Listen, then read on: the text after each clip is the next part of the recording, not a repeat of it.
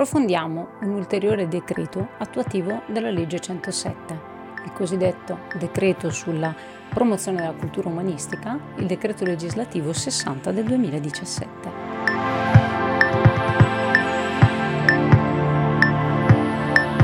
Il decreto legislativo 60 del 2017 è noto come il decreto sulla promozione della cultura umanistica, sulla valorizzazione del patrimonio e sulle produzioni culturali e sostegno alla creatività. Infatti, attraverso questo decreto, la legge 107 ha, centrato, ha cercato di garantire una centralità dell'uomo, soprattutto eh, valorizzandone gli aspetti culturali ed artistici.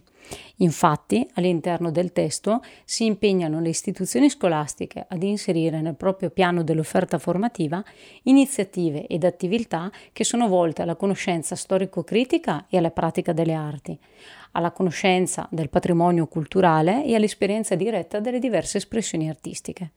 Pertanto, questo ha comportato un impegno diretto tra il Ministero dell'Istruzione, le istituzioni scolastiche autonome, il Ministero delle attività eh, culturali per fare in modo che vengano promosse e valorizzate tutte quelle iniziative che sono volte a tale finalità.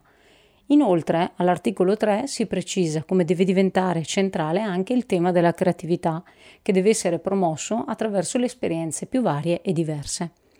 Infine, un ultimo eh, aspetto è stato la realizzazione, la pianificazione del cosiddetto piano delle arti, che può essere rinnovato periodicamente e che è volto proprio a promuovere tutte quelle iniziative storico-artistiche che sono utili per valorizzare il patrimonio culturale del nostro Paese.